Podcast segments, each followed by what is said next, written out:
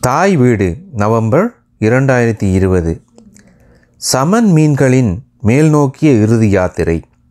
ஆக்கம் குரு அரவிந்தன். நன்னீர் ஏரிகளுக்கு புகழ்பெற்ற கனடாவின் மாகாணங்களில் ஒன்றான ஒன்டாரியோவில் நீர்நிலைகள் நிறையவே இருக்கின்றன. தாராளமாக மழை பெய்வதாலும் பனி கொட்டுவதாலும் கனடாவில் தண்ணீர் பஞ்சம் இதுவரை ஏற்படவில்லை. இக்காலத்தில் சேகரிக்கப்படும் நன்னீராறுகள் நீரோடைகள் கால்வாய்கள் போன்றவற்றின் மூலம் ஏரிகளையும் கடலையும் நோக்கி செல்கின்றன.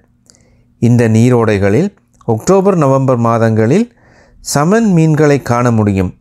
இந்த மீன்களின் தனித்துவம் என்னவென்றால் ஏரிகளிலிருந்து நீரோடை வழியாக படிப்படியாக மேலே பாய்ந்து உயரச் செல்வதுதான். இனப்பெருக்கத்திற்காக இவை ஏரிகளிலிருந்து நீரோடைகள் நீரோடைகள் வழியாக மேல் நோக்கி சென்று பாதுகாப்பான இடத்தில் முட்டையிட்டு குஞ்சு பொரிக்கின்றன நாங்கள் பிறந்த மண்ணை நோக்கி செல்வது போல இந்த சமன் மீன்களும் கடல்கள் ஏரிகளிலிருந்து தங்கள் பிறந்த இடத்தை மறக்காமல் மோப்ப சக்தியை கொண்டு அந்த இடங்களை நோக்கி சென்று முட்டையிடுகின்றன. கடல்கள் ஏரிகளில் உள்ள எதிரிகளிடமிருந்து தங்கள் இனத்தை காப்பாற்றவே இவை மேல் நோக்கி சென்று இப்படியான கடினமான செயலை செய்கின்றன. இந்த அதிசயத்தை நேரடியாக சென்று பார்க்க இம்முறை சந்தர்ப்பம் கிடைத்தது. கொரோனா வைரஸ் பாதிப்பு காலம் என்பதால் வேலைத்தளத்துக்கு செல்லாமல் வீட்டிலிருந்தே கணனி மூலம் வேலை செய்ய சந்தர்ப்பம் கிடைத்ததால் ஓய்வு நேரத்தில் இந்த மீன்களை பார்க்க சென்றேன். மீன்களின் செய்கைகளை ஒரு நாள் அருகே உள்ள கிரெடிட் ரிவரில் ரிவரிலும் பிறிதொரு நாள் கம்பர் ரிவரிலும் சென்று பார்த்தேன். விடாமுயற்சிக்கு எடுத்துக்காட்டாக தாயகத்தில் நாங்கள் ஸ்கொட்லாந்து மன்னன் ரோபர்ட் ப்ரூஸின் வெற்றிக்கு காரணமான சிலந்தி வலை பின்னிய கதையை உதாரணத்துக்கு சொல்வதுண்டு.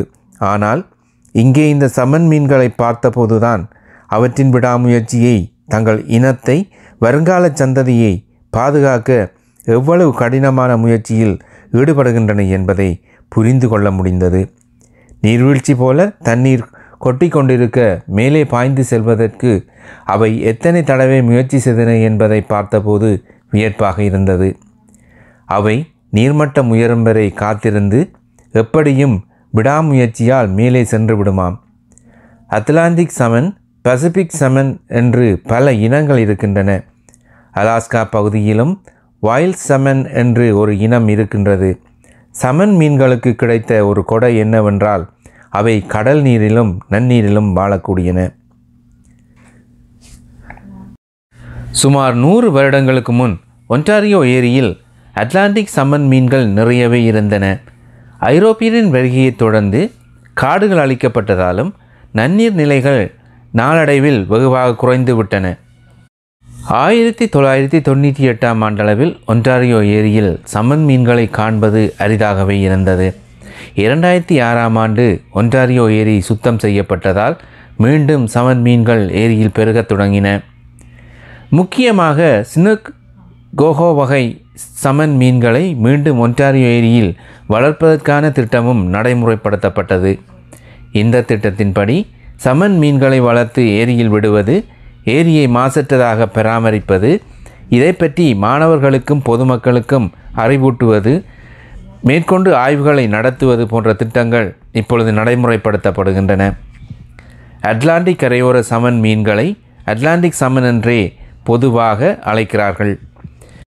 பசிபிக் சமன் மீன்களை கோஹோ சமன் ஸ்னூக் சமன் சும் சமன் பிங் சமன் சொக்கை சமன் என்று அழைக்கின்றார்கள். கனடாவின் ஒரு பக்கத்தில் அட்லாண்டிக் சமுத்திரமும் மறுபக்கத்தில் பசிபிக் சமுத்திரமும் இருப்பதால் எல்லா விதமான சமன்களையும் இங்கே காண முடிகின்றது. அதனால்தான் இந்த சமன் மீன் வகைகளை ஒன்டாரியோ ஏரியிலும் காண முடிகின்றது. ஸ்னூக் சமனை கிங் சமன் என்றும் அழைப்பதற்கு காரணம் சுமார் ஐந்து அடி நீளமானதாகவும் இவை இருக்கின்றன. கோஹோ சமனை சில்வர் சமன் குக் நோ சமன் என்றும் அழைப்பர். இனப்பெருக்க காலங்களில் இவை கடும் சிகப்பு அல்லது மண்ணிறமாக மாறிவிடுகின்றன. வட அமெரிக்க சமன்களில் சொக்கை சமன்தான் அதிக ருசியானது என்று சொல்கிறார்கள். வாஷிங்டன் மாகாண கரையோரத்திலிருந்து அலாஸ்கா வரை உள்ள கடலில் இவற்றை காண முடியும். இவற்றின் கண்கள் பெரிதாக இருப்பதால் இப்பெயரை பெற்றது.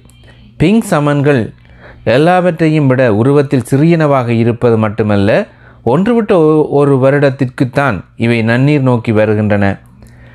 ஹெம்பாக் சமன் என்றும் இதை அழைப்பர்.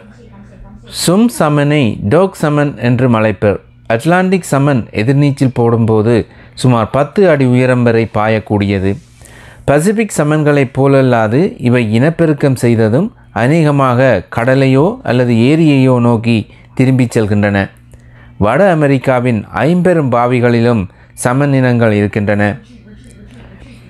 செப்டம்பர் ஒக்டோபர் நவம்பர் மாதங்களில் இனப்பெருக்கத்திற்காக இவை ஆறுகளில் அல்லது நீரோடைகளில் மேல் நோக்கி நீந்தி செல்வதை காண முடியும். நீர்வீழ்ச்சி போன்ற சில இடங்களில் சமன் மீன்கள் கீழிருந்து மேலே துள்ளி பாய்ந்து செல்வதை அவதானிக்க முடியும். மேலே துள்ளி பாய்ந்து செல்லும் அழகை கிரெடிட் வழி ஆற்றிலும் ஹம்பர் ஆற்றிலும் ஒக்டோபர் இறுதி வாரத்தில் சென்று பார்த்து ரசிக்க முடிந்தது. இலவசமாக கிடைக்கும் இத்தகைய காட்சிகளை பார்ப்பதற்காக பாடசாலை மாணவ மாணவிகள் நிறையவே வந்திருந்தனர்.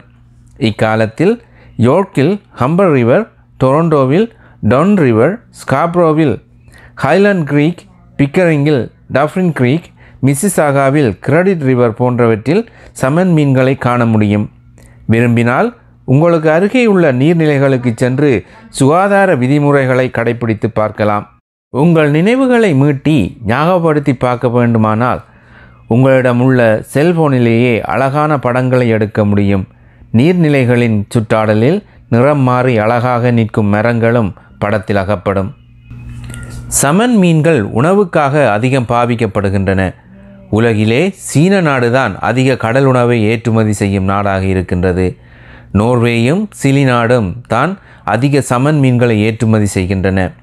நோர்வே ஐம்பத்தைந்து சதவிகிதமும் சிலி இருபத்தைந்து சதவீதமும் கனடா ஆறு சதவீதமும் ஏற்றுமதி செய்கின்றன. போலாந்து ஆஸ்திரேலியா ஆகிய நாடுகள் அதிகம் இறக்குமதியும் செய்கின்றன. மனிதரின் இதயம் சம்பந்தமான நோய்களுக்கும் கொலஸ்ட்ரோலை கட்டுப்படுத்தவும் சமன் உணவு உதவுகிறது. மேலும் ஊட்டச்சத்தும் ஒமேகா த்ரீயும் இருப்பதால் சருமத்துக்கு நல்லதாகவும் கண் பார்வைக்கு சிறப்பானதாகவும் எலும்புகளை பலப்படுத்தவும் நோய் எதிர்ப்பு சக்தியை அதிகரிக்கக்கூடியதாகவும் சமன் மீன் உணவு இருக்கின்றது. சமன் மீன்கள் இலையுதிர் காலத்தில் முட்டையிட்டு டிசம்பர் மாதத்தில் குஞ்சுகள் பொரிக்கின்றன தொண்ணூறு சதவீதமான சமன் மீன்கள் இனப்பெருக்கம் செய்தபின் இறந்து விடுகின்றன. பத்து சதவீதமான சமன் மீன்கள் மட்டுமே திரும்பவும் கடலுக்கு அல்லது ஏரிக்கோ சென்று மறுவரிடம் திரும்பி வருகின்றன. குஞ்சுகள் பொரித்ததும் எதிரிகளிடமிருந்து தப்புவதற்காக அவை இரவு நேரத்தில் கடலையோ அல்லது ஏரிகளையோ நோக்கி பயணிக்கின்றன. இதில் இரண்டு சதவீதமான சமன் குஞ்சுகள் தான் எதிரிகளிடமிருந்து தப்பி பெரிதாக வளர்கின்றன.